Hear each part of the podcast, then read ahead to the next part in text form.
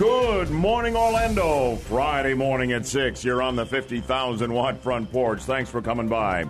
Here's our first check at Orlando's news, weather, and traffic on News Radio 1025 WFLA. I'm Bud Hedinger. And I'm Deborah Roberts. And our top stories this morning protesters shut down Spencer's speech, and the Northern California fires may be contained by early next week. We'll have the details coming up in one minute. And I'll give you my choice of the winners and the losers in Gainesville, and my pick for Big Loser may surprise you. It's next on Good Morning Orlando. And good Friday morning. It's 601 on News Radio 1025. White supremacist Richard Spencer survived jeers, catcalls, and loud protests inside a meeting hall at the University of Florida. Spencer accused the crowd yesterday of trying to stifle free speech. We are stronger than you, and you all know it. That's why you are ganging up here like some kind of mob in order to prevent me from saying something.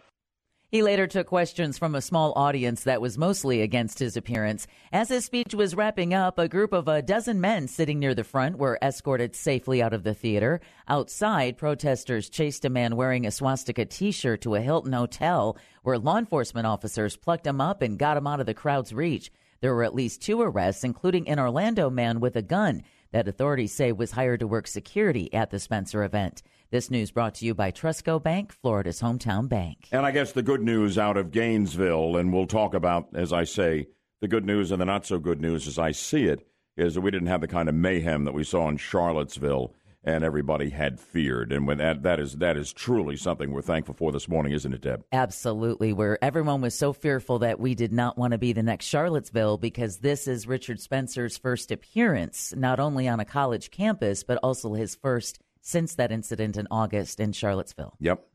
And uh, other news uh, fire officials now say those deadly fires burning in Northern California should all be contained by early next week. Cal Fire bosses say they expect crews to have complete containment on Tuesday.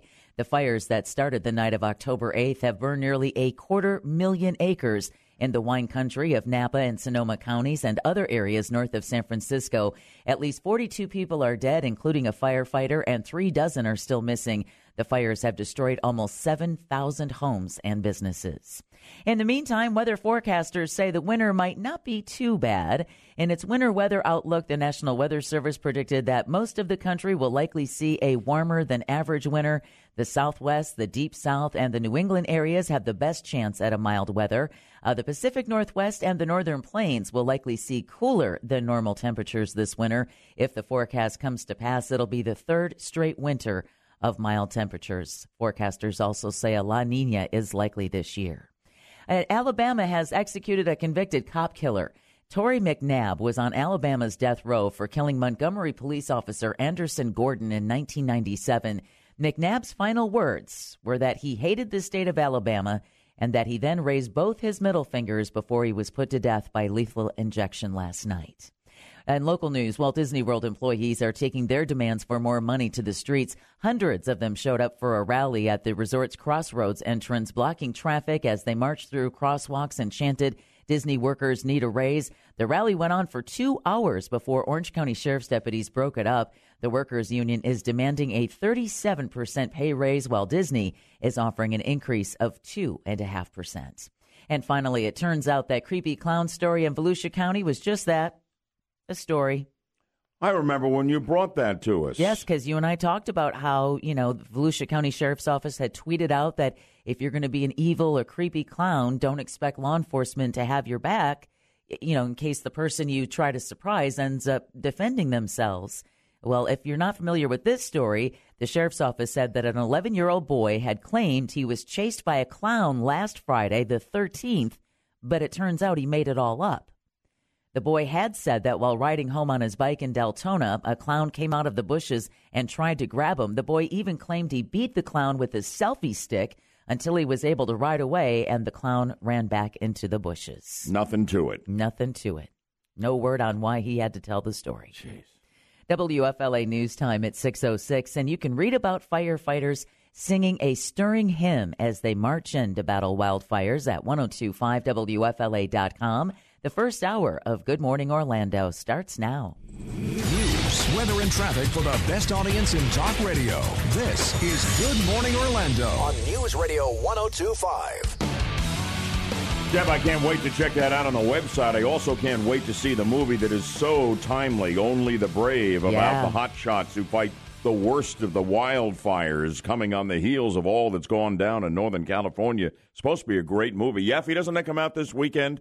Am I right? That Only the Brave flick? I'll have to check. I'm not sure. I think I so. believe it's it's been out. Yeah, it's about the. Well, I think uh, it has 16 limited distribution, but then it's going to be seen in more theaters, I believe. Okay, yeah, and it's Yeah. about the firefighters that we lost the last severe round of wildfires in uh, out west. Yep, these are the guys that actually jump in the middle of wildfires. yeah.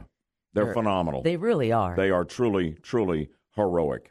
Yep. yeah, it does come out today, actually. Got it. cool. Thanks a lot. Deb, catch you a little bit later here, and you've got an unbelievable story you're going to get into here at 6:30 in Central Florida that that that evokes frightening comparisons to the Las Vegas killer, doesn't it? In It some really ways. does. It's it's got a lot of law enforcement officials uh, on the Gulf Coast very concerned. If you haven't heard this, it's out of Dunedin, and you need to hear it. You will hear from the sheriff out that way when Deb brings us the news at the bottom of the hour, right? Absolutely. We'll have that then, and you do not want to miss that.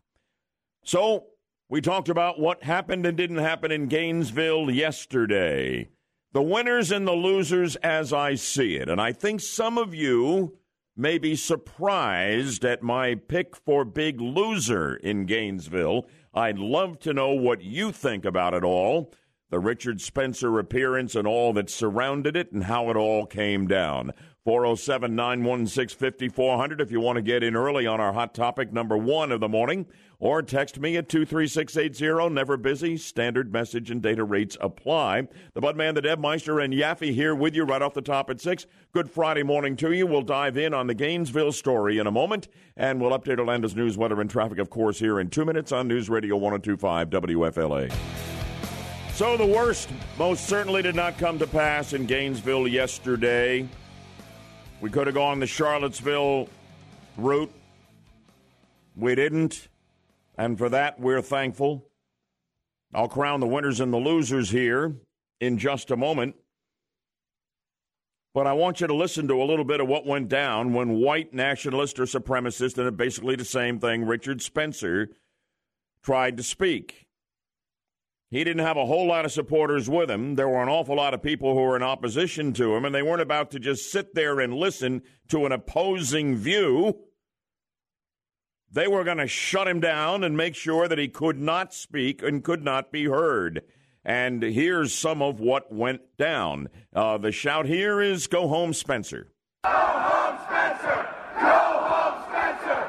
Go home, Spencer! Go home, Spencer! Go home, Spencer! Of course, that goes on and on and on, and that's while he is speaking, and then the chants of Black Lives Matter from the left.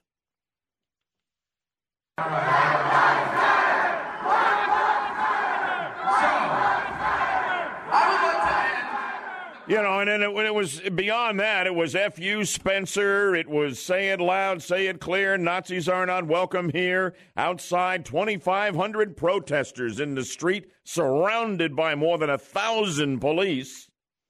Not in our town, not in our state. We don't want your Nazi hate. Now, I don't have any problem with that. That's fundamental First Amendment rights to free expression. But I do have a problem with what went inside, on inside the hall when Spencer was speaking.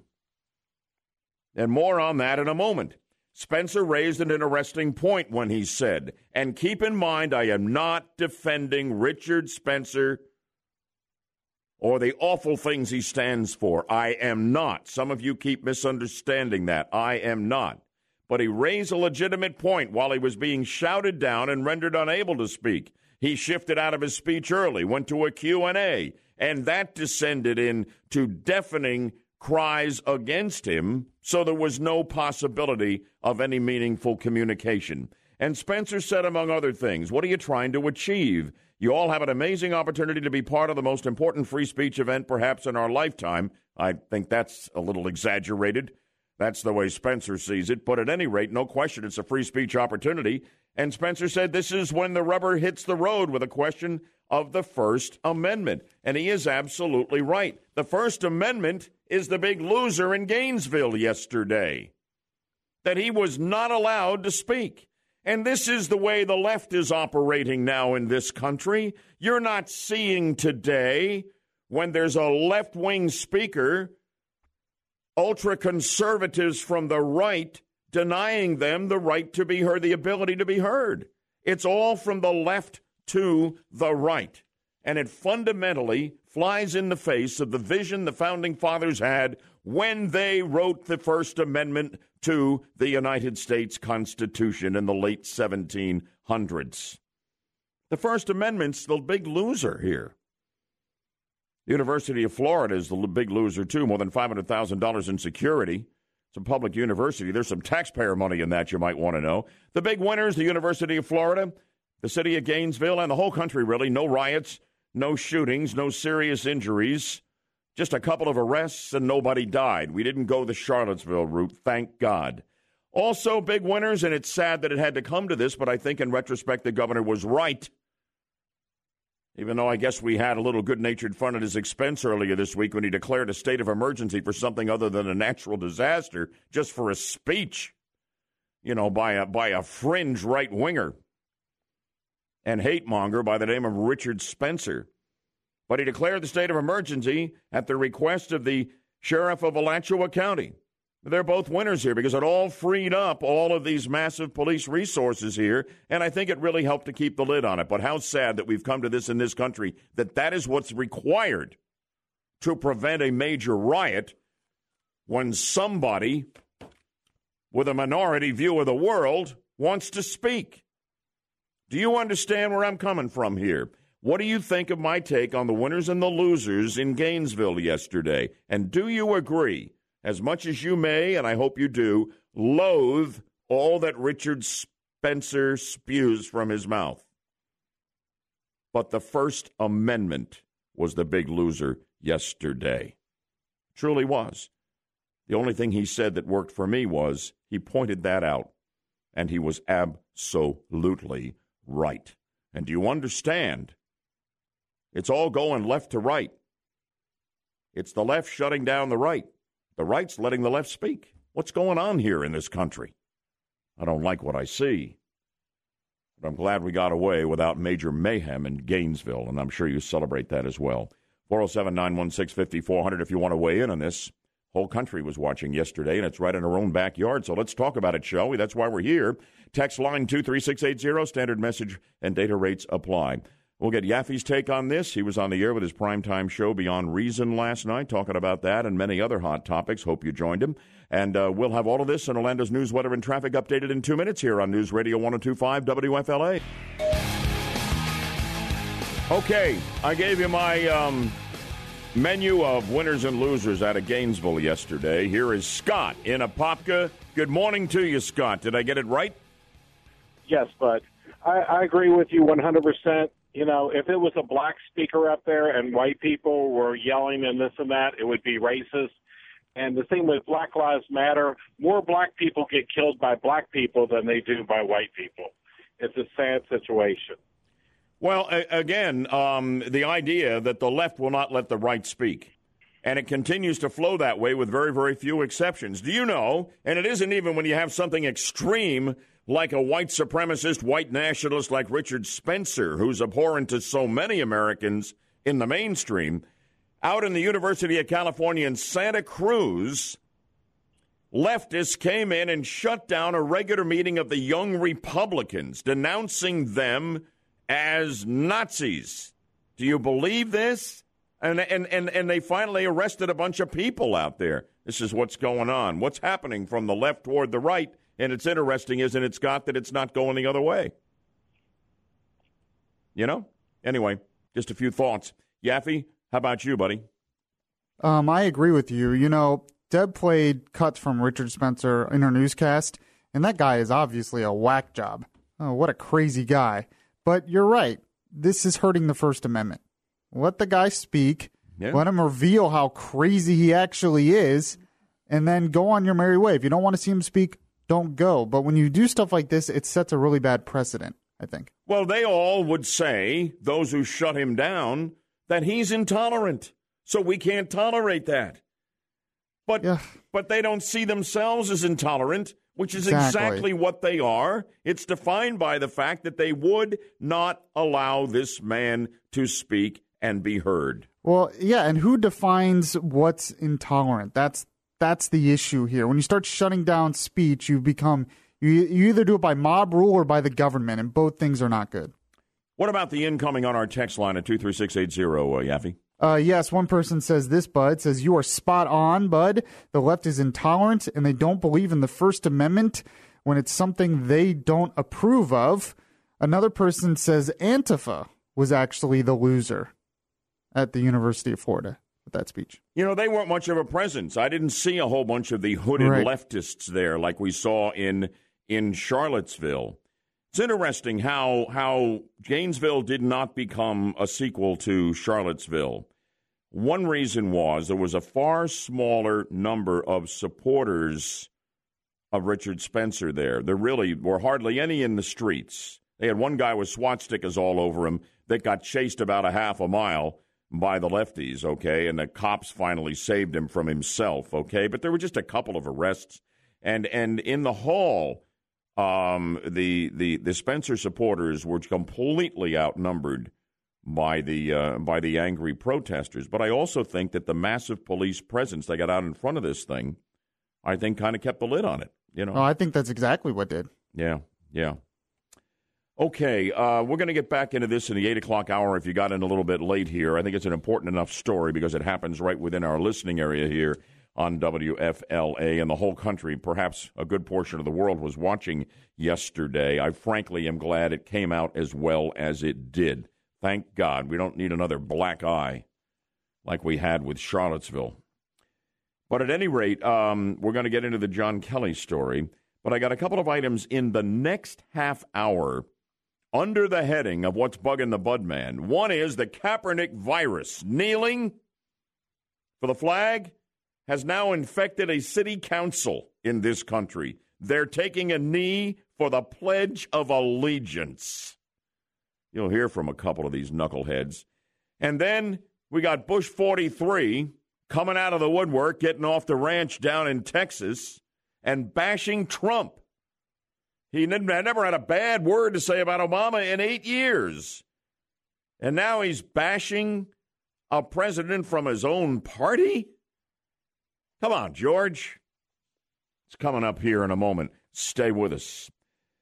Deborah Roberts with her update on the news at the bottom of the hour. More on the protesters shutting down Spencer's speech in Gainesville. And a chilling story. The arrest of a Dunedin, Florida man reminds the sheriff out that way of the Vegas mass shooter.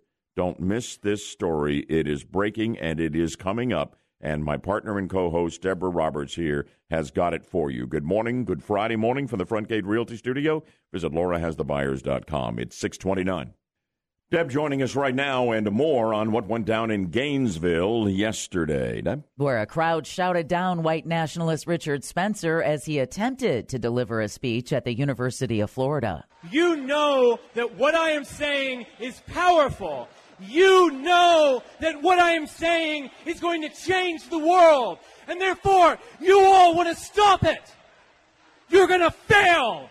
Spencer asked the crowd if they were ready to talk now. State troopers, local police, and sheriff's deputies from across the state were in Gainesville to handle any outbreaks of violence. Thankfully, there were at least two arrests, including an Orlando man who had a gun that authorities say was hired to work security at the Spencer event. This news brought to you by Trustco Bank, Florida's hometown bank.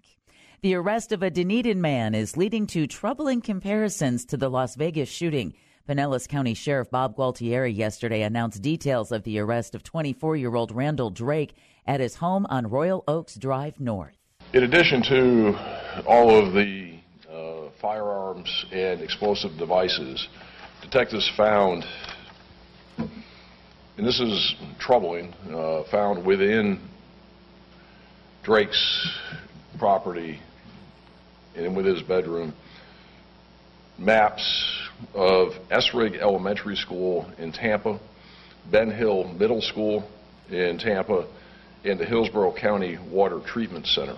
Gualtieri says deputies also found a note promising bloody revenge. Drake has no criminal history, and Gualtieri says it's troubling Drake was flying under the radar just like Vegas shooter Stephen Paddock.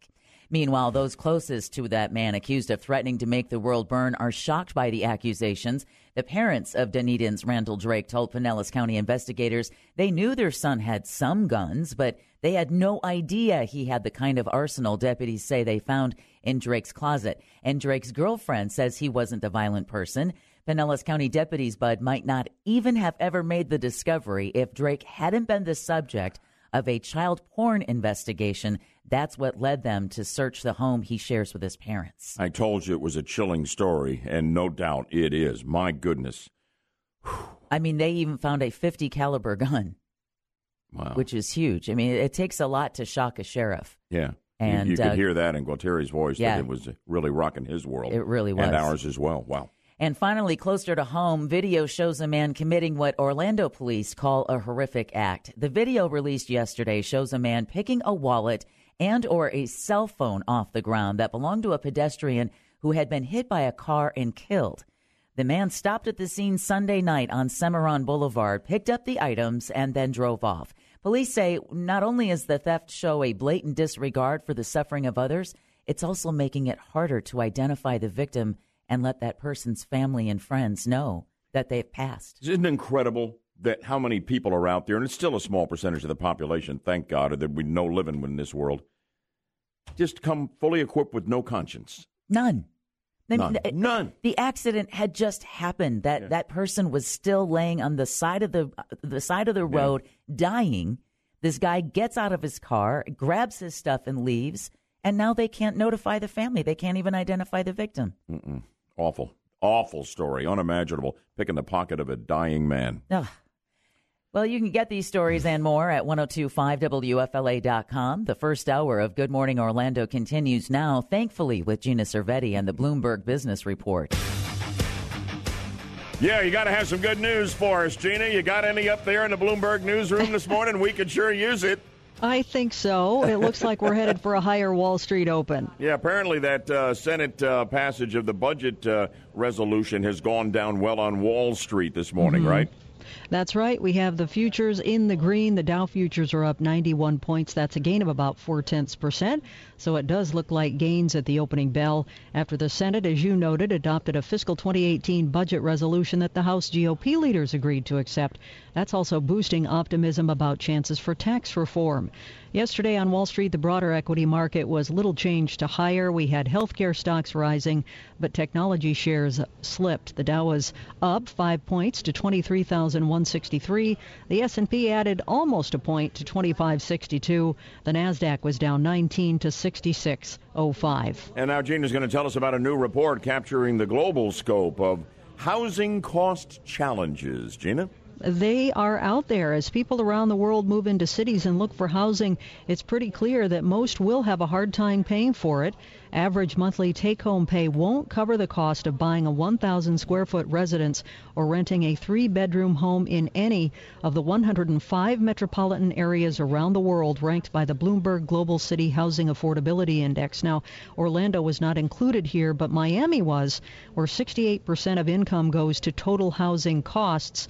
That gives you an idea of the challenges that people face globally in terms of affordable housing. The rule of thumb is usually about only 28% of your total net income, uh, of your total income should go to housing costs. Or you talk about being house poor. I mean, that's a whole new level, isn't it? It really is. Wow. And even in places where it's, quote, more affordable, such as Chicago, for example, another uh, city where I do reports, you're talking about 45% of income for total housing costs. So still Yeah. affordable? I don't know. You got no money left over for anything else. My goodness, what a story that is. Here's another one. We all we all have cars and they all need to get repaired now and then. Um, apparently, there's a new approach to fixing cars that could be a game changer uh, moving forward. What's this all about? Yeah, this could prove tough for the car dealers. More car makers and part suppliers are embracing over the air software updates, or OTA. These are things that Tesla's Elon Musk has pioneered to add features or fix flaws in his electric cars. This is potentially a grim development for the auto dealers because just as online car research sites have brought about more transparency in terms of prices and shrunk dealer profit margins, the rise of software controlled functions within cars may chip away at the service and repair business. That's mm. the largest source of dealer profits. Yeah, we'll have to see how that plays out. And finally, Gina, uh, you've got a story uh, that Bloomberg is following on the high cost of pollution, perhaps in ways we'd not considered before. Pollution in all of its forms killed 9 million people globally in 2015 and by one measure led to economic damage of $4.6 trillion, according to a new estimate by the UK Lancet Commission on Pollution and Health. This is published in the medical journal The Lancet.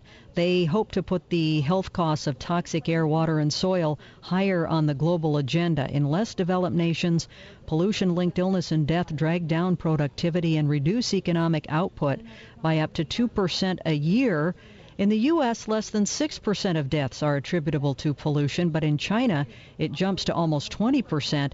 And in places like India and Bangladesh, about a quarter of fatalities are tied to pollution. Very interesting, important stuff as always. Gina Cervetti from the Bloomberg Newsroom in the Big Apple with the daily Bloomberg Business Report. We always appreciate it. Wish you a great weekend, Gina. We'll catch you Monday morning. Thanks, you too. Okay, good deal. Up next, under the heading of What's Bugging the Budman, the Kaepernick virus has spread to a city council meeting. Wait until you hear what happened there. We'll have that in Orlando's news, weather, and traffic in two minutes here on News Radio 1025 WFL. The Kaepernick virus is now infecting the city council of Ann Arbor, Michigan. Kaepernick started this thing that's now turned into a nightmare for the National Football League of kneeling when the flag was brought out and the national anthem was played before San Francisco 49er games. He's no longer playing quarterback in the NFL. He's the catalyst for a an absolutely incredible decline in ratings which has got the owners hemorrhaging red ink or worrying about hemorrhaging red ink. And you know, you don't see this in other sports. There was one major leaguer, the Oakland A's, who took a knee for the national anthem. One in the entire world of Major League Baseball. I don't think it's going on at all in the NBA. They they have a rule that you got to stand. Am I right, Yaffee? Oh, they're protesting in other ways, though. But they're locking arms. Uh, LeBron wore shoes that says equality. Yeah on them. They're finding other ways to do it. Sulking and looking sullen and bored and all of that stuff, right? Yeah, and then there's yeah. one guy in hockey who raised his fist. Oh, yeah. So that's out there. That's an interesting story. Apparently, he was complaining, you know, fist, the Kaepernick thing, police brutality. And apparently, the police, am I correct on this? I think it was over in the Tampa area. I think you, you, you pointed out this story you know, took them for a ride along or simulated simulated yeah. some of the stuff the cops go through and showed them what it's really like out there. yeah, there. gave them a little bit of perspective on that. It was very interesting. All right, but let's get on up to Ann Arbor, Michigan at the city council meeting. So they all stand up for a moment of silence. Let me set the stage here for you and paint the word picture. And then whoever the leader of the council is, maybe the mayor of Ann Arbor says, "All right, now let's all say the pledge of allegiance." At which point, on camera, at least four are visible on the council dropping to one knee as the pledge begins. Allegiance to the flag of the United States of America and to the republic for which it stands, one nation, under God, indivisible, with liberty and justice for all. So now we can't stand for the Pledge of Allegiance? What's going on here? Two of the council members who kneeled for the pledge weighing in. Listen. I want to thank um, my colleagues who joined me uh, in taking a knee during the um, Pledge of Allegiance today. Uh, when I gr- grew up, I was taught to, um, when it's time to say my prayers, to, to kneel down. People will argue that that position is a position of disrespect. For me, it is a position of great respect. Um, and so, uh, for my part, I taking a knee today was a chance to um, to give attention and hope and prayer that the words of our Pledge of Allegiance, liberty and justice for all, would be fulfilled. For me, um, taking the knee is also showing solidarity with uh, uh, different groups of people who have been doing that at a national level. All right, maybe I forgive that gal. She's obviously comes from some other land, and maybe she, you know, is just doesn't really feel the pride somehow of spending a lifetime in the greatest country on earth, blessed with so many freedoms and a standard of living unimagined by any other societies in human history, and really any others on the planet right now. I don't know. Yaffee, this country is in trouble if this kind of thing is pervasive. Okay? Not necessarily kneeling, but feeling like maybe you'd like to kneel, or you or you've got some kind of a gripe, or you're not happy with the country. You don't believe in the country and its ideals. You don't appreciate the freedoms that you have. That's the kind of thing that can gut a great country from the inside out. I don't think the greatness of America today and its history are taught in our schools the way they need to be. That first guy who was kneeling's a fairly young member of the council in Ann Arbor. I've got to tell you, this is the kind of thing that can rot America from the inside out. It really, really is. 407 916 5400, text line 23680, where standard message and data rates apply. Also, what's bugging the Bud man? Bush 43 kept silent during the Obama regime. Now he's bashing a fellow Republican president by the name of Donald Trump. What's going on with 43? We'll talk about his speech yesterday here in a moment.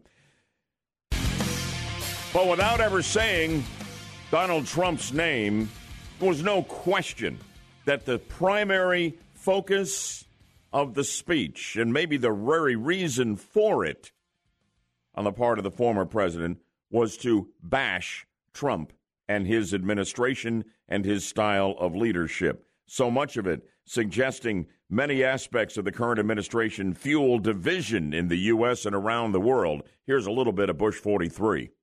Discontent deepened and sharpened partisan conflicts. Bigotry seems emboldened. Our politics seems more vulnerable to conspiracy theories and outright fabrication. Argument turns too easily into animosity. Disagreement escalates into dehumanization. Bigotry or white supremacy in any form is blasphemy against the American creed. Former President uh, George W. Bush with a rare speech yesterday. Now, did I vote for him? Yes, not once but twice. Do I think he's a patriot? Oh, yes, I do. Do I think he's a man of great character? Absolutely. Do I think he was a great president? No, I do not. Fair to good, I would rate him. Having said that, he was so silent during the eight years of the Obama presidency in the face of the most left wing man ever to occupy the White House, who absolutely fomented division in this country along racial lines and in other ways as well. He, I can't remember ever had a negative word to say. Here's a whole speech that is clearly, and no one is disputing this, all about Trump bashing, Yaffee. And I have a fundamental problem with that in the face of his silence during the Obama regime. Actually, some people are disputing it. Karl Rove came out yesterday and Dana Perino and said they don't think it was mostly about Trump. So I don't know. Whatever Really? that's worth. Yeah. I don't know, man. I'm, I went. I I didn't. I think some of it was about Trump, but I don't really disagree with a lot of what Bush said there. Our state of our politics is pretty bad right well, now. I, I, I guess, I guess though, here's the problem with this, and I read the whole text of the thing. I think it really was 80% Trump bashing. There were some things that didn't relate directly to the president in any way. I, I don't think he would have made the speech and made it this way if he didn't have real contempt for the president. Now, there's no nothing wrong with that, but for crying out loud, you must have been you must have been throwing stuff at the TV about every other day when Obama was president. Where the heck were you, George? Where were you back then, George? that was my first thought is why are you coming up now? Where were you eight, you know, for the last eight years? There you go. There you go. This Kelly story is incredible. We're going to spend some time on it in the 7 o'clock hour. Stay tuned on that. Deborah Roberts updating our news at the top of the hour from the Front Gate Realty Studio. Visit LauraHasTheBuyers.com with more on the protesters essentially shutting down Richard Spencer's speech yesterday in Gainesville. And she'll set the table for me. John Kelly, the chief of staff for the president, defending Trump's call to that Gold Star widow. Good morning, Orlando. Good Friday morning. Hope you got a great weekend planned. It's 659 now. Good morning, Orlando. Delighted to have you with us on a Friday here at 7 o'clock as we update Orlando's news, weather, and traffic on News Radio 1025 WFLA. I'm Bud Hedinger. And I'm Deborah Roberts. And our top stories this morning protesters shut down Spencer's speech, and John Kelly defends President Trump's call to a Gold Star widow. We'll have the details coming up in one minute. And that's not all Kelly did at the White House press briefing yesterday. We're going into this story big time next on Good Morning Orlando. And good Friday morning at 7.03 on News Radio 102.5. White nationalist Richard Spencer threatened to stand on stage all day if the crowd continued to interrupt his speech at the University of Florida and claimed the crowd only showed up to interrupt his speech. Free speech is only a question. It only has meaning when someone says something controversial, when someone's willing to stand up to a mob the crowd alternated multiple chants such as Go Home and Say It Loud, Say It Clear, Nazis are not welcome here. Hundreds of state troopers were there to provide security at the university, as well as other county and Gainesville law enforcement officers. This news brought to you by Trustco Bank, Florida's hometown bank. I had a lot to say what went happened, what went down in Gainesville yesterday at six o'clock. For folks who are just joining us, if you can hang in, we'll do it again at eight o'clock here on the fifty thousand watt front porch and take your calls. Deb? I know the other big story you're getting ready to talk about is White House Chief of Staff John Kelly saying it broke his heart when a South Florida congresswoman criticized President Trump's phone call to a soldier's widow this week. Kelly told reporters yesterday he was absolutely stunned when he learned that Congresswoman Frederica Wilson listened in on the conversation. Wilson accused Trump of being disrespectful to the young widow. Kelly said all presidents send letters and some telephone the families of fallen soldiers. Kelly is a retired Marine general whose own son was killed in Afghanistan in 2010. He said President Obama sent him a letter but didn't call. Kelly said the most important calls he got were from his son's Marine buddies. It was an unforgettable 20 minutes by the uh, chief of staff and the retired Marine general and Gold Star dad yesterday. Excerpts coming up and things that need to be said. Dead ahead here, Deb. In the meantime, Kelly is speaking publicly about that recent tragedy in Niger. Uh, there's investigation ongoing. An investigation doesn't mean anything was wrong. An investigation doesn't mean people's heads are going to roll. Uh, the fact is, they need to find out what happened and why it happened. Four U.S. soldiers were killed in an attack by terrorists affiliated with ISIS. In a briefing yesterday, the retired general heaped praise on U.S. troops who are working in counterterrorism operations in various spots around the globe. Congresswoman Wilson is apparently at odds with another White House official, though. Wilson says Chief of Staff John Kelly's recollection of what she said at an event two years ago is wrong after Wilson criticized the president for making insensitive comments to the widow of a fallen soldier. Kelly fired back at Wilson for her insensitive comments at the dedication of an FBI building in Miramar. Kelly claims Wilson bragged about securing the funding for the building, but Wilson tells the Miami Herald she never said that, and it's terrible this whole situation has become totally personal. She also says she's done talking about it. Okay. Yeah. Well, we'll get into that aspect of it shortly. For his part, President Trump is calling Wilson wacky. Trump tweeted last night that what he calls the fake news is going crazy with the Miami Democrat. The president said Wilson was secretly on a very personal call and gave a, a total lie on content. The Congresswoman's office says she's been receiving threats after claiming Trump was disrespectful in that phone call. Capitol Police were alerted. And finally, for some good news, a U.S. backed Syrian force declared victory over the Islamic State group in its former capital of Raqqa today, declaring the northern Syrian city free of any extremist presence. At a press conference held inside the city this today, the Kurdish-led uh, force, known as the Syrian Democratic Forces, formally handed over administration of the devastated northern city to a council made up of local officials and tribal leaders. Stat I saw yesterday: the area they now control has shrunk by 87% from the peak when ISIS was forming the caliphate just a few years ago. They, they control so little compared to what they once did. And thank the good Lord for that. Absolutely. And a lot of hard work by a lot of people in this country and others who've laid their lives on the line. WFLA News Time at 7:07. Read about the Unite for Puerto Rico celebrity softball game that's taking place tomorrow and we would love to see you. You can get the details at 1025wfla.com. The second hour of Good Morning Orlando starts now. News, weather, and traffic for the best audience in talk radio. This is Good Morning Orlando on News Radio 1025. With the Dan Meister and the Budman and Yaffee at the controls, and Michael has just sauntered in and taken a seat in front of the big screen. He'll be taking your calls at 407 916 5400. And the text line, never busy, always open, 23680. Standard message and data rates apply. Deb set the table on the John Kelly story, and we'll hear from the general here. Lots of things to get into on this story. Um, and um, there's never been a moment like it, I believe in the White House press briefing room. It was really something if you saw it. I mean, I found it so deeply moving and riveting what the general had to say. And you'll hear some of it here in a moment, and we'll welcome your input as well.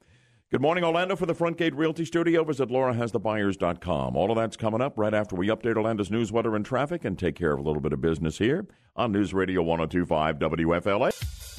I'm sure by now, because I know you follow the news far beyond the Budman's commentary on Good Morning Orlando, that you're connected to that unbelievably riveting briefing, the White House press room, surprise appearance by the retired four star Marine General John Kelly, President Trump's amazing chief of staff. He was defending the president on his call to Myeshia Johnson, the grieving widow of Green Beret Sergeant LaDavid Johnson, killed recently in an ISIS ambush during an anti terrorism operation in the African nation of Niger.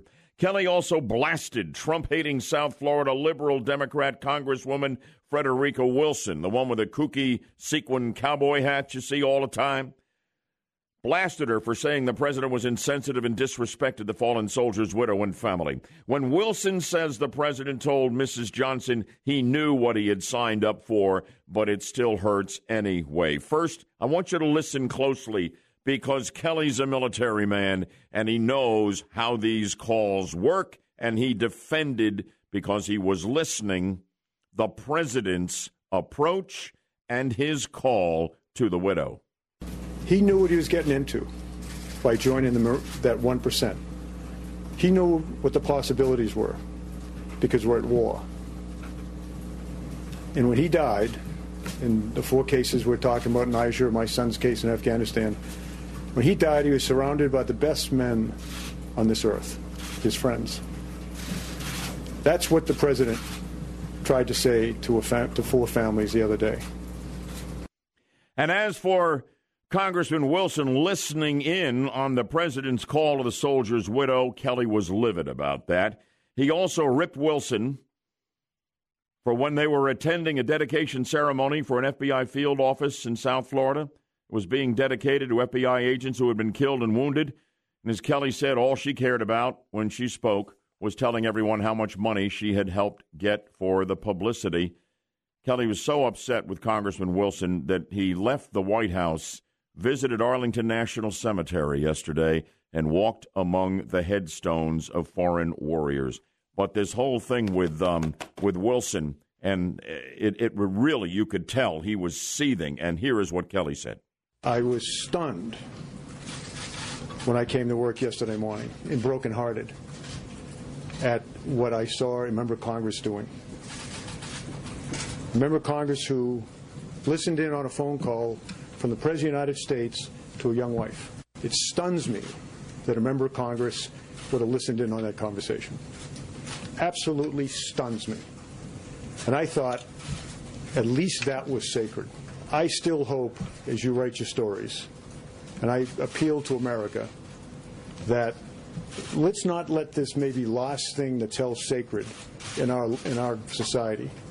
A young man, young woman going out in giving his or her life for our country. Let's let's try to somehow keep that keep that sacred. But it eroded a great deal um, yesterday by the uh, selfish behavior of a member of Congress. I just love Kelly. I just admire him so much. I mean, I had a, like an apple in my throat the whole time he was speaking yesterday.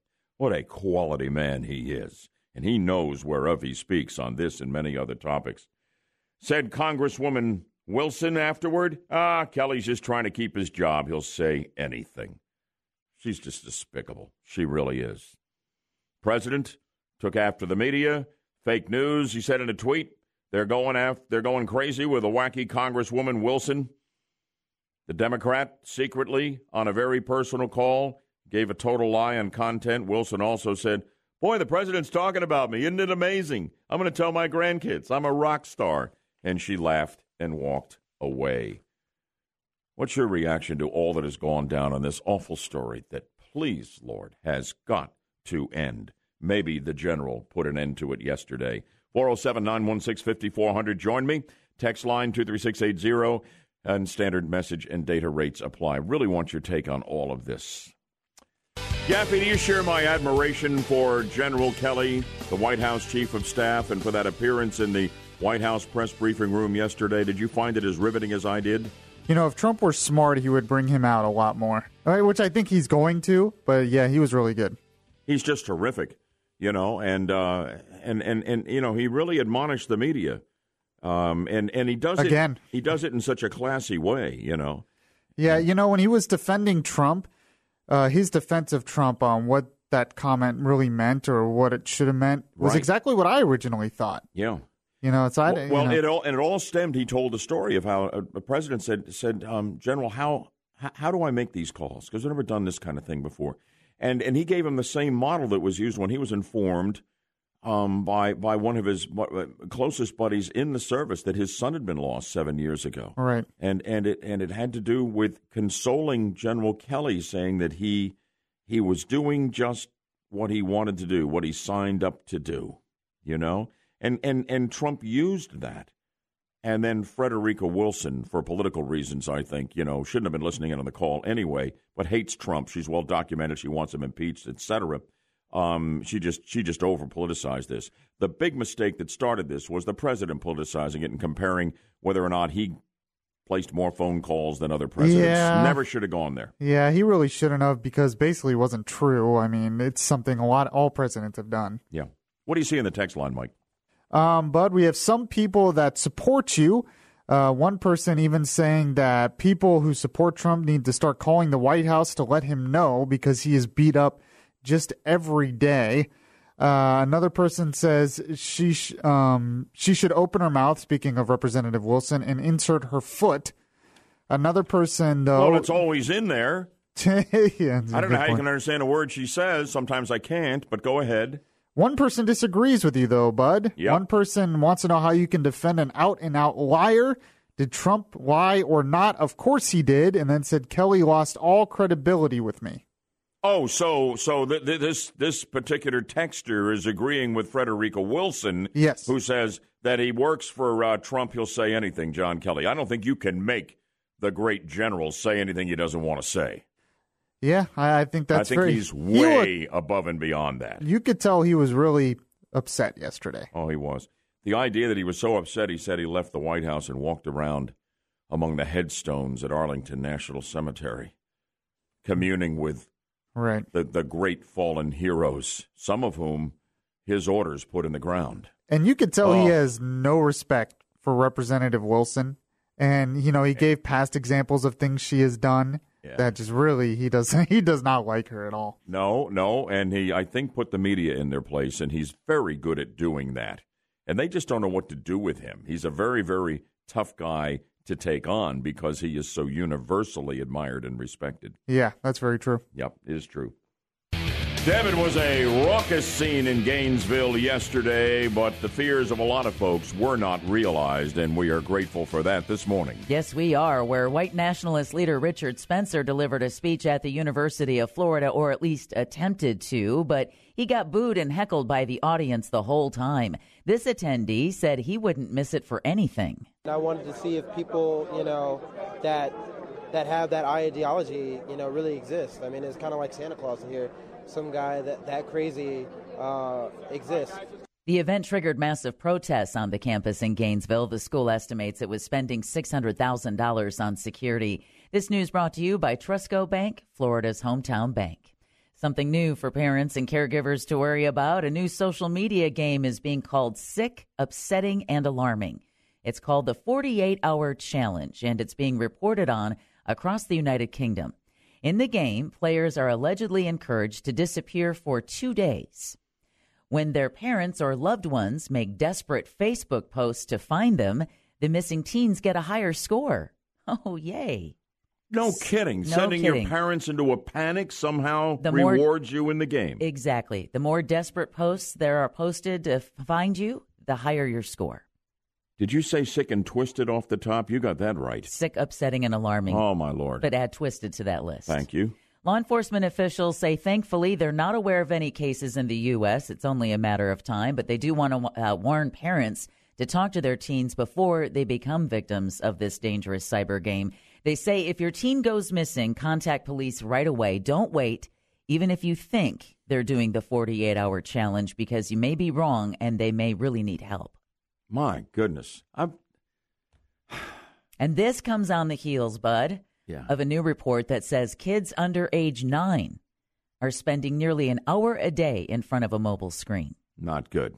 A recent report from Common Sense Media revealed that the amount of time kids spend in front of a screen has tripled in the past four years. Wait till you hear these numbers. A spokesman for the group says childhood is changing, of course, as mobile devices are now as common in homes as televisions, but still, you know, on the heels of this new social media game, the 48 hour challenge, comes word that the report finds 42%, 42% of kids eight and younger have their own tablets. That's up from just 7% four years ago. You know, I don't want to just be negative, just blanket with negativity here, No. because if you're studying or learning something, that's a good time spent, I would suppose. But I suspect that there's a whole lot of other stuff going on there that's just not good for kids that age. It's just something to be aware of when these Yeah. you know, sick and twisted social media games pop up. You're not kidding, Deb. And finally, for a fun story. Yeah. An adorable black lab hired by the CIA to sniff out explosives is no longer on the job. Lulu was training to become a bomb sniffing dog, but the CIA says the dog sniffer just wasn't up to snuff. I'm sorry. And Lulu has been let go. Really? The CIA, trust me, this is a happy story. I know I teased it with a happy story, but All it is. right, okay. The CIA announced on its social media site that, quote, Lulu wasn't interested in searching for explosives. Even when motivated with food and play, she was clearly no longer enjoying herself, end quote. Just didn't like the smell of that stuff. I I'm guess not doing so, it. yeah. but again, the story does have a happy ending. Lulu was adopted by her handler, and she now enjoys playing and frolicking and sniffing out rabbits and squirrels Ah. in her new backyard. She's got life just the way she wanted it. Exactly. Just sit down and Somebody else can sniff for Exactly, bombs. exactly. I'm going for the squirrels. I'm going for the squirrels. Thank you, Deb. You're welcome. Deborah Roberts with our news, top and bottom of the hour, and whenever it breaks. In advance of bringing on Ed Reardon, our man from Central Florida Honor Flight, about the last honor flight of our war heroes to Washington this season and how you can be a part of it. Here is Jack tying that story in from Longwood to uh, Congresswoman Frederica Wilson bashing the president on the call to the widow of the fallen Green Beret. Jack, good morning. How you doing, bud? I'm okay. How are you, my friend? I'm fine. Got two things for you. One, Wilson's a clown. She'll do anything to get her puss in front of the TV cameras. What else? Enough on that. Enough on that one. The honor flight. I want to thank you again for the honor flight. I did one about two years ago because you introduced me to it.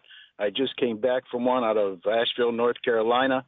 My veteran was a 95 year old World War II Navy veteran. Wow. Wonderful. With the whole day, didn't need a wheelchair. The guy's in great shape. And he was really impressed with the welcoming committee at the Asheville Airport at 9 o'clock at night. What was the So- highlight of the trip to Washington with your war hero? It's it, the people at the um, return. There was all ages there. In other words, the heroes welcome back for the Yeah. um, honor flight attendees, and that, and that that's really where we're bringing Ed on in a moment because we need a lot of folks, the great patriots we have here listening to us on Good Morning Orlando on the fifty thousand watt front porch, to be a part of a heroes patriotic welcome home this weekend. So that was what was so deeply moving to yeah. the to the gentleman that you that you um shepherded. And also, they uh, also uh, honored the Vietnam veterans like you did, and I attended at the um, uh, Memorial Day ceremonies you had, which I thank you again. Oh, the ones that. out in Glen Haven that I'm so privileged to be the master of ceremonies for in Memorial Day. Absolutely, we had a big um, 50th anniversary um, uh, focus on the Vietnam yeah. veterans. Uh, Jack, thank you, and God bless you, and thank you yeah. for listening to the show and calling in. Okay, thanks, bud. All right, good deal.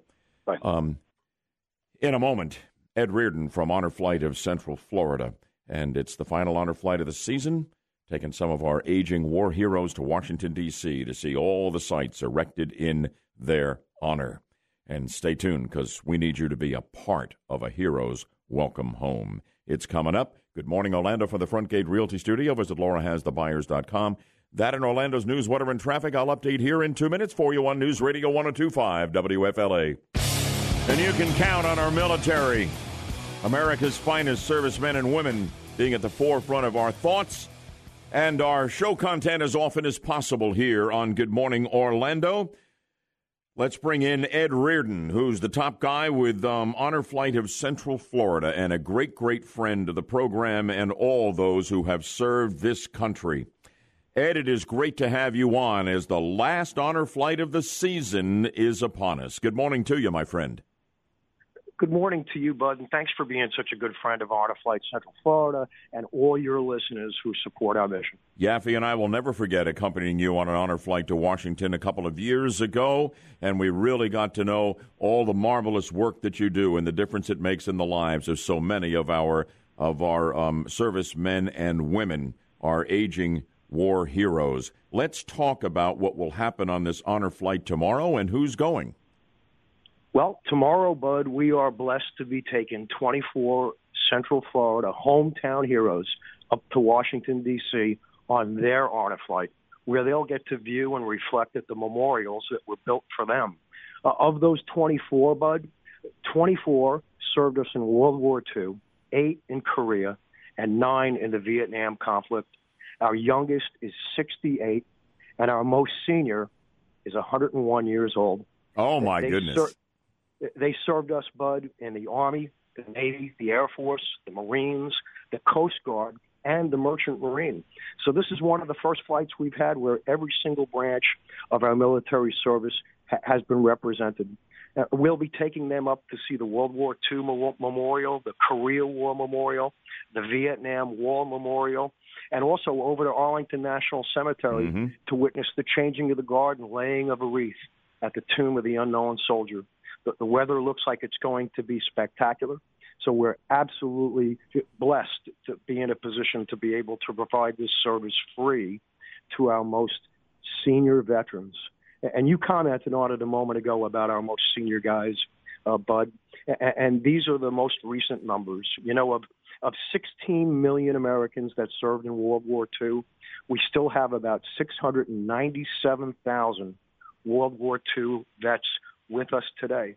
But time is of the essence. Oh yes, because our world our World War veterans are, are passing at a rate of about 365 a day.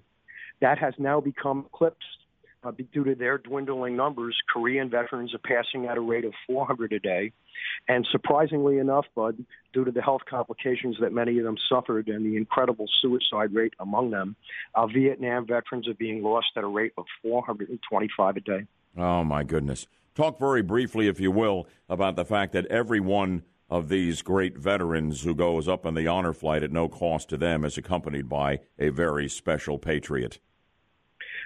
A key role in all of our honor flights are our guardians.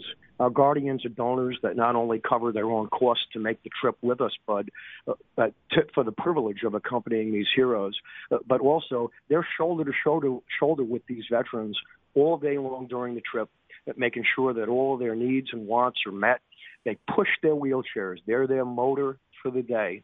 They make sure they get to see what they want to see and that they don't have a worry in the world uh, other than uh, being on the ground to, to do what we've taken them there yeah. for and they get they get to grow very close uh, to our veterans. Oh yes, I've seen it they- with my own eyes. It's unforgettable. Now, now we love the Guardians, we love the vets, we love you folks who lead Honor Flight of Central Florida. Let's bring the folks who are listening in and how they can be a part of a hero's welcome home tomorrow night.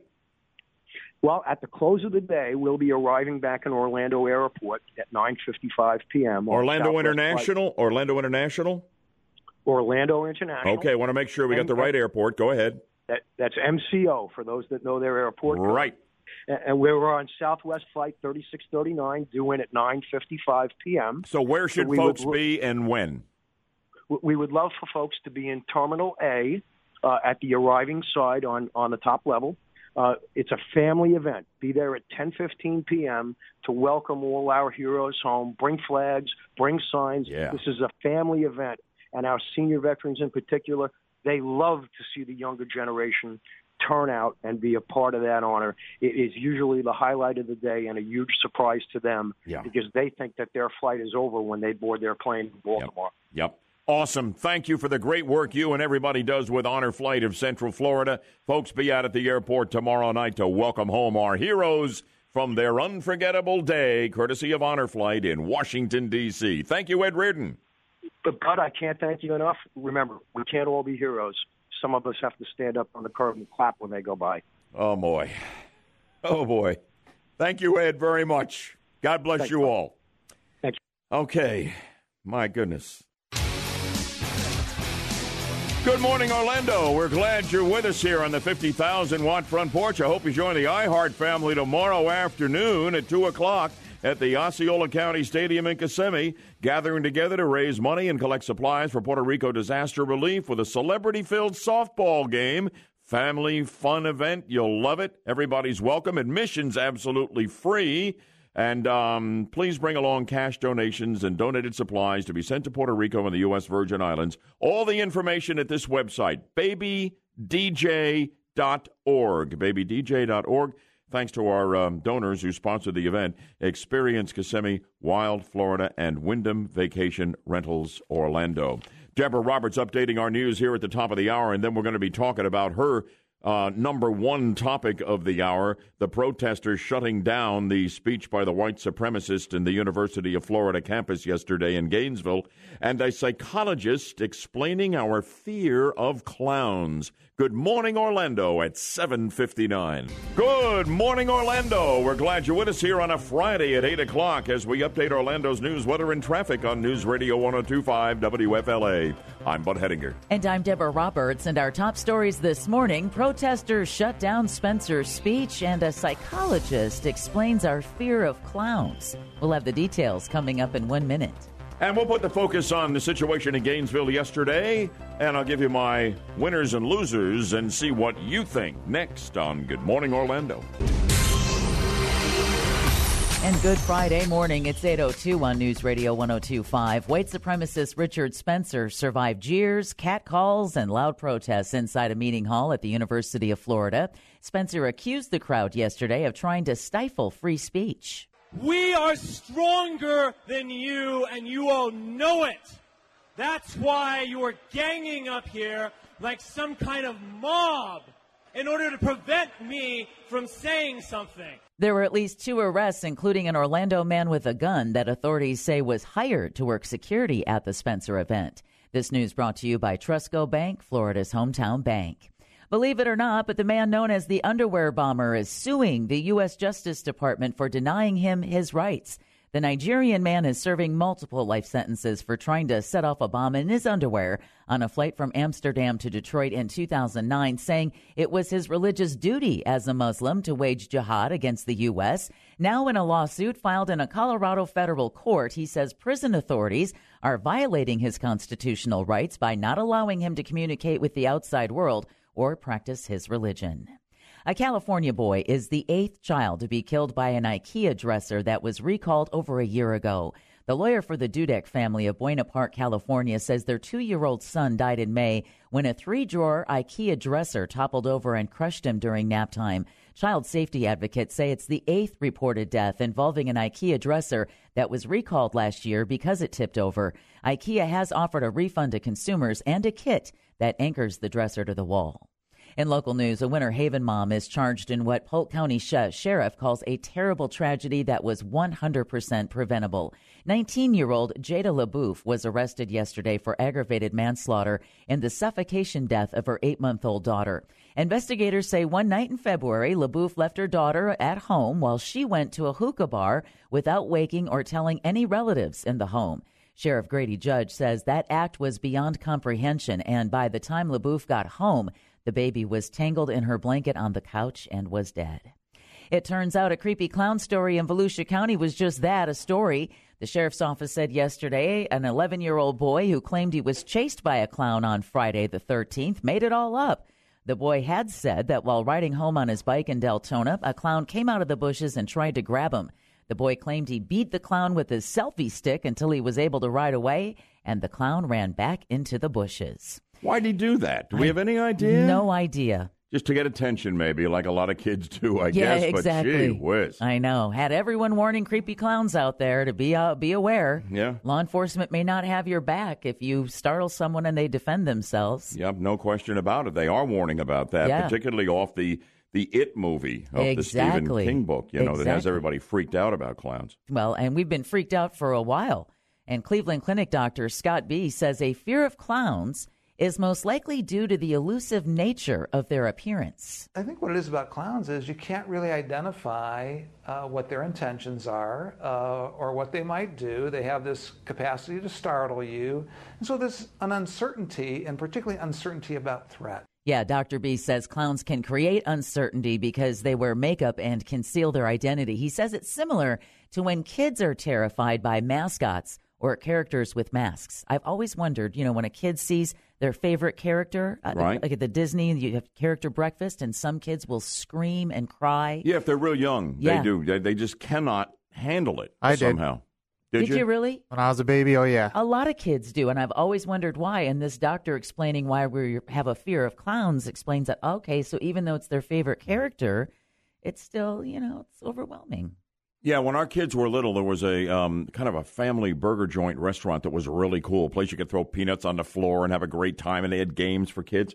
And all of a sudden, they decided that they would be, you know, like a free, uh, like a clown would be there on a Sunday afternoon. And our kids were terrified, and they started screaming, and we had to avoid it whenever they had the clown at the restaurant. They just couldn't deal with it. They were like three, four years old, and they just went hysterical. We'd never seen anything like it. So we know how real that, that fear is. So does Yaffee, and uh, it's interesting that the psychologists say it's pretty pervasive. Yeah, it is, but it's it's a shame that of you know all the characters that scared you know Mike Yaffee, it was Alice in Wonderland. I never would have thought that. never, ever, ever would I have thought that. Uh, uh, I like how you just made that one up. That was good. Yeah. Just threw it in there to see if you were still paying attention.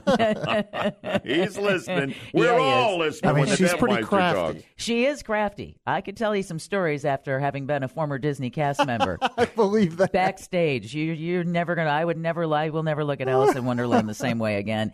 Dr. Bea adds that depictions of clowns in movies and on TV have made people associate them with more sinister things. But like you said, that movie, It. Yep. WFLA News Time, it's 808, and you can read about the Unite for Puerto Rico Celebrities softball game that is happening tomorrow, and we would love to see you there. Get all the details at 1025WFLA.com. The third hour of Good Morning Orlando starts now. News, weather, traffic. This is Good Morning Orlando on News Radio 1025. And Deb set it up. We're going to talk about what happened and didn't happen in Gainesville yesterday. Uh, and everything surrounding that speech by the white supremacist Richard Spencer. I see winners, I see losers. I'll pick them both, and I want to know what you have to say. 407 916 5400 on the phones, text line 23680, where standard message and data rates apply. We'll dive right into that, and we'll have Orlando's news, weather, and traffic updated as well in two minutes. So stick around if you can here on News Radio 1025 WFLA. So, all of this uproar about the speech of the white supremacist Richard Spencer on the campus of the University of Florida in Gainesville came to a head yesterday when he got up to try and speak and was completely shouted down. Massive anti Spencer demonstrations, huge police presence. Winners and losers. Winners, the University of Florida, Gainesville, and the whole country, really, because we're not dealing with the aftermath of riots this morning. We don't have, you know, people dead in the street. No shootings, no serious injuries, couple of arrests. I guess that counts as a win. I think I'd have to put in the win column Governor Scott, who um, honored the request of the sheriff of Alachua County that a state of emergency be declared to free up resources, law enforcement mostly, to deal with this situation and maybe the massive police presence, you know, of more than a thousand from 50 agencies help keep the lid on everything. The losers, the University of Florida, dropping $600,000 or so on security here. It's a public university. You know, sooner or later, uh, some of that money comes out of the taxpayer pocket, so that makes you and me a loser as well. But the big loser was the First Amendment, in my view. The First Amendment. Because when Spencer tried to speak, as much as I loathe everything this white supremacist stands for, I cherish the First Amendment. We have the right to say what we want to say in this country. And if you don't want to hear it, don't show up, don't listen. But don't do this. Go home, Spencer! Go home, Spencer! Go home, Spencer!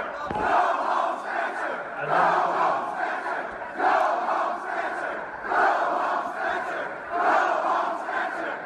All right, now there's all kinds of other things too that we'd have to bleep out, but I mean that that that's the G-rated version. And, uh, and, and, and, and, but I mean, it, it, was shouted down and he couldn't speak. And at one point, the only thing that Spencer said that resonated with me was, What are you trying to achieve here? Shutting me down. I mean, it was F.U. Spencer, it was Nazis here and there, we don't want them and all of that. And uh, okay, I get that, but it was really hateful. But the problem is not that. The problem is they would not let this man speak. And that is fundamentally wrong and flies in the face of the most basic freedoms that set this country apart from almost every other one on earth. The First Amendment. And Spencer called him out on it. Says, What are you trying to achieve? You could be at a part here of an important free speech event. This is when the rubber hits the road with a question of the First Amendment. But those who were opposed to him, they wouldn't let him speak. The First Amendment was the big loser in Gainesville yesterday. I am not supporting Spencer or anything this hate filled white supremacist stands for. White nationalists, white supremacists are really the same thing, okay? I'm not. But do you understand where I'm coming from here? And on the winning side, thank God we're not dealing with the aftermath of a major bloodbath. This did not go the route of Charlottesville. And for that, we all need to be thankful this morning. That was a win. Your take on my take on what happened in Gainesville yesterday. Let's talk about it, shall we? 407 916 5400 to hit the text line at 23680. Standard message and data rate supply. Go to the phones. Your reaction to what happened and didn't happen in Gainesville yesterday and my take on it. To Maitland we go, and we're bringing in Steve. You're on the 50,000 watt front porch uh, with the Budman, and good morning to you, Steve.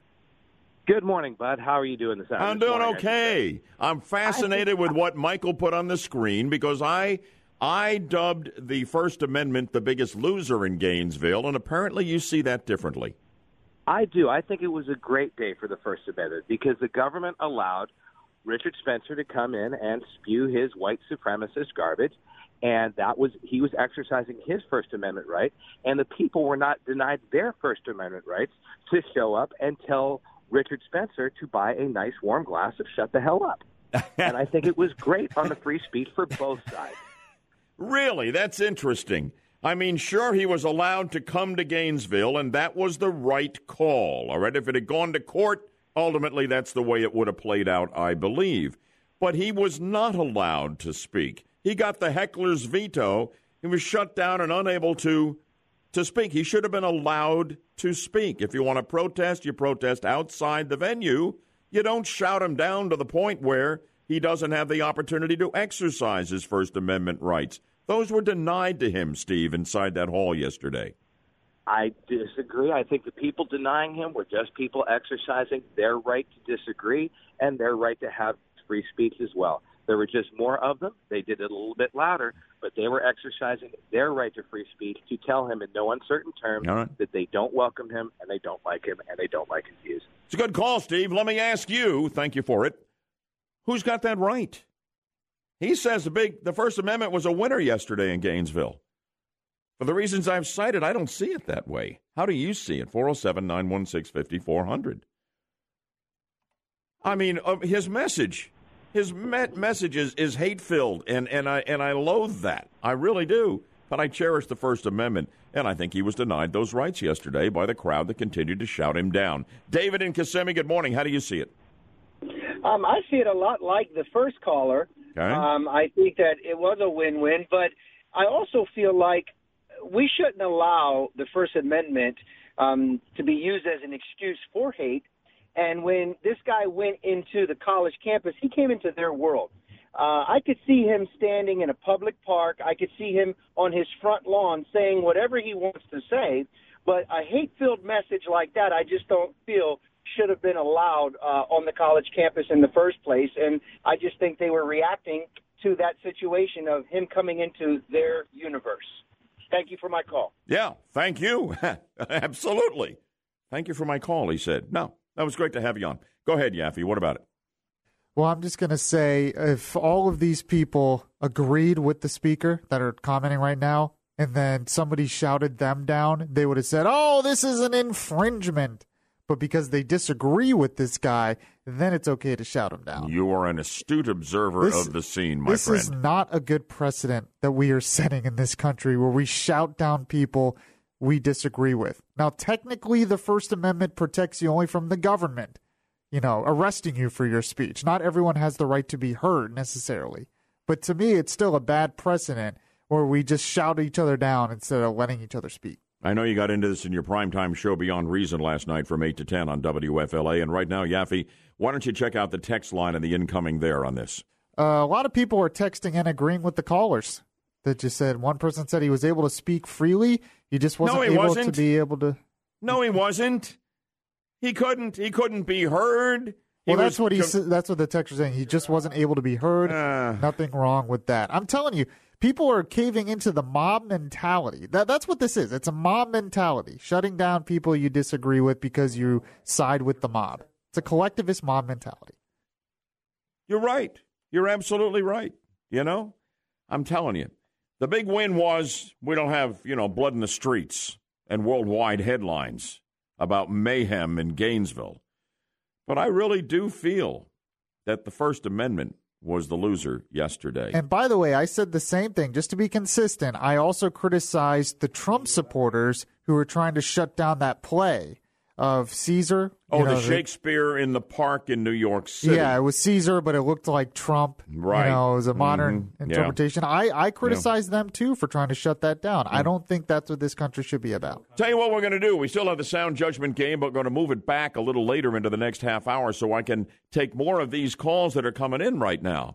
You've heard our debate here. And I've got callers that don't see it the Budman's way, and that is fine with me. Okay? I want to hear from you on what happened and didn't happen in Gainesville yesterday and my take on it.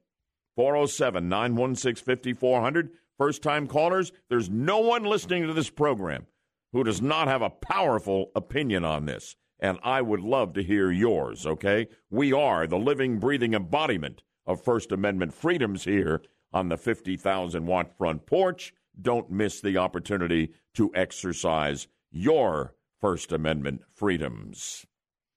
Deborah Roberts updating our news here at the bottom of the hour. Then we'll be back at it with phones and text messages from the smartest audience in talk radio on arguably the hottest topic of many this morning. And later in the next half hour, you're going to the Trans Siberian Orchestra Christmas concert in Orlando on us if you're our sound judgment winner. Lots coming up. And good morning to you. Good Friday morning at 829.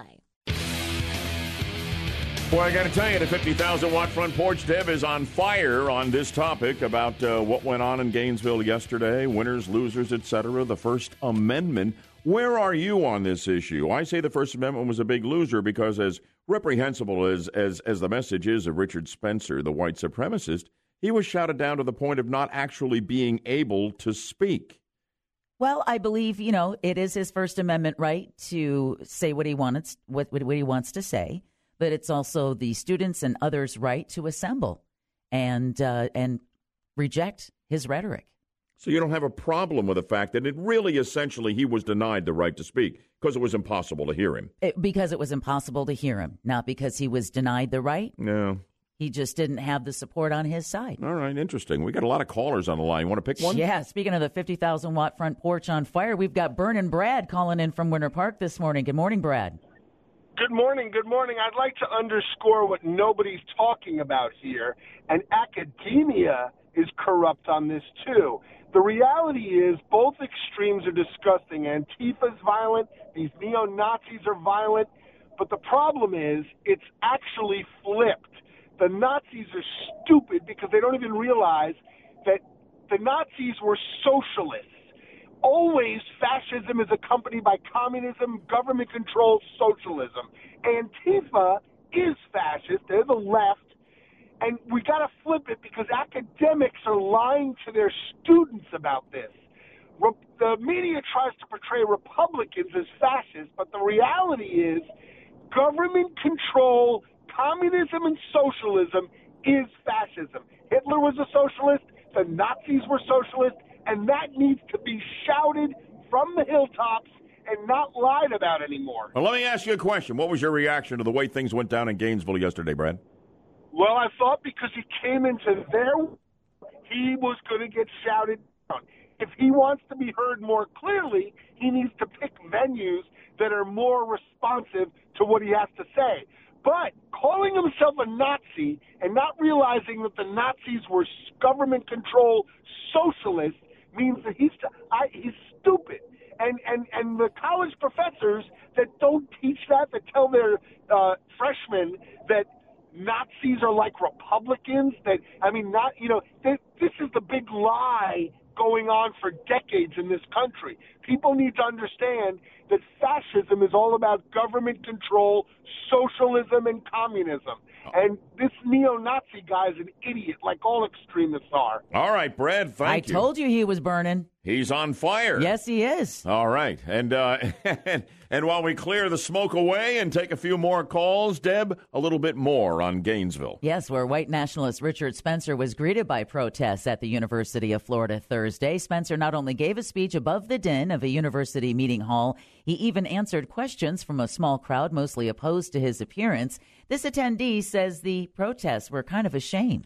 He got to speak, but it was very difficult to hear what he was saying. I wanted to have a dialogue with him so I could publicly address why I disagree with what he's saying. I wanted to debate him on his views. As he ended his speech, a group of a dozen men sitting near the front were escorted safely out of the theater. There were at least two arrests, including uh, one with a one man with a gun, an Orlando man that authorities say was hired to work security at the Spencer event. What that guy said in your sound cut there speaks to the very issue that the point that I am making. He wanted a First Amendment, you know, an exchange, but the free speech rights were were impossible to be exercised in that forum from that side. I, I don't think he's he's looking for discourse, though. I, I, I he claimed he was. Well, but Charlottesville. I mean, what he was hoping to accomplish at the University of Florida. I mean, it, that's not the way you go about trying to get your discourse. Okay, more calls on this coming up. What else you got? This news brought to you by Trustco Bank, Florida's hometown bank.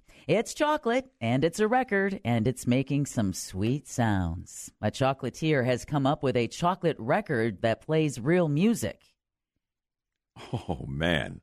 Go ahead. The video recorded over the weekend at the, Lon- at the London Chocolate Show reveals a chocolatier demonstrating his creation. The chocolate record is shown on a turntable cranking out a tune. Why someone would make a record out of chocolate isn't clear, but who cares? It's chocolate. It tastes good after you're done listening to the tune. And this follows the story about those Oreo cookies in China being turned into records. That's where I thought I'd heard Yes. something similar. I couldn't put my finger on it. I remember when you gave us that story. Yeah. I can't believe that you can put grooves in a cookie or chocolate that would hold up with a needle on it. It's It did. amazing. And there's a great video on YouTube that shows how they, for the Oreo project, how they made it, the different genres of music that they made them in. Yeah. These Chinese kids had a quite a good deal. They had like four custom made Oreo cookies with a tiny little record Yeah. player. See? I'm jealous. So, I mean, you know, political differences aside, one side of the world and the other, everybody loves Oreos. Exactly. maybe that's what we need to have at United Nations meetings and other meetings of world Yeah, leaders. maybe Just a right. big plate of Oreo cookies and some milk. and do you love pumpkin spice everything? I'm really getting into pumpkin spice a lot more than I used to, and it is in everything. It it's the hottest, I don't know, flavor or fragrance these days. Well, how about a pumpkin spice pizza? No. Well, a New Jersey pizzeria is bringing back a seasonal favorite, a pumpkin spice pizza for the fourth year in a row. From now through November, Nunzio's Kitchen in Sayreville is offering pumpkin spice aficionados this special pizza, which is more like a dessert. It features handmade dough and a pumpkin base. It's then topped with ricotta cheese, walnuts, and lightly fried zucchini. Once done, it's given a sprinkle of powdered sugar. Made my belly rumble. Would, would you go for it? Yeah, I would. Yeah. I would try Ugh. that. Sounds delicious. Yeah, you too, Yaffee? You No. No. He doesn't like pumpkin spice stuff. Tired of it. It's everywhere. it's taken over. It's taken over. Thanks, Deb. You're welcome, bud man. My co-host and partner, Deborah Roberts, here on Good Morning Atlanta from the Front Gate Realty Studio. Visit laurahasthebuyers.com. Got a whole bunch more on the uh, phone lines, and Yaffee's checking the incoming on the text line. Uh, we're going to do one more segment and reaction to uh, Gainesville yesterday, what happened, what did not, and my take on it. And uh, stay tuned. Keith, I'm coming to you in Winter Garden next, okay? Um, it says Bud is right, so I definitely want to hear from you.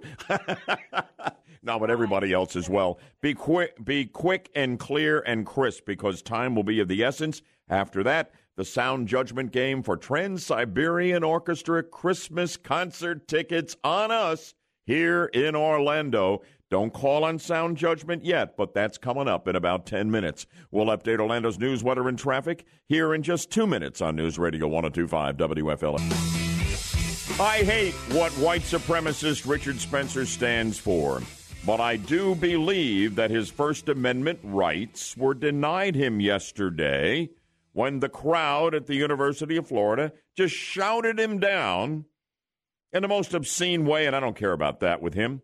I really don't. To the point where he really could not speak. So I think the First Amendment was a big loser yesterday. I'm not getting too many allies on this, but I may have found one in Winter Garden. Keith, you're on with a Bud Man. Good morning to you. Hey, good morning, Bud. How you doing this morning? Fine, thank you. And you? Oh, my head's exploding over this. I cannot Yeah, me believe too. the callers you have had that have, have agreed with these spoiled little brats screaming this guy down when the fact is is that people saying that, oh, well, that he came into their environment. Number one, it's not their environment. It's the state's environment. And number two, it's the state, last time I checked, was a part of the United States, which also is underneath that same Constitution that they had the right to say what they said. But they didn't have the right, it's called discourse. They didn't have the right to shout him down. They had the right to ignore him. They had the right to, to debate him. They had the right to not show up. They had the right to even go and turn their back on him.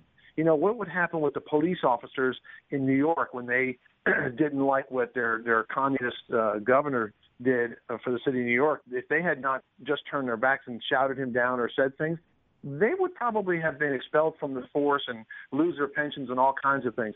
We have got to stop this insanity of thinking that shouting people down is my constitutional right of free speech. It is not. Thank you, Keith. I think you're absolutely right. I couldn't have said it better myself. Text line incoming. Yaffee, what do you see? Uh, yeah, one person says this says whoever has the loudest voice wins. Is that the America we all want? Be careful what you wish for. It is not what the founding fathers envisioned when they penned the First Amendment freedoms that we cherish. That's absolutely true. Anything else? I agree. Uh, one person says uh, those grown babies are a disgrace.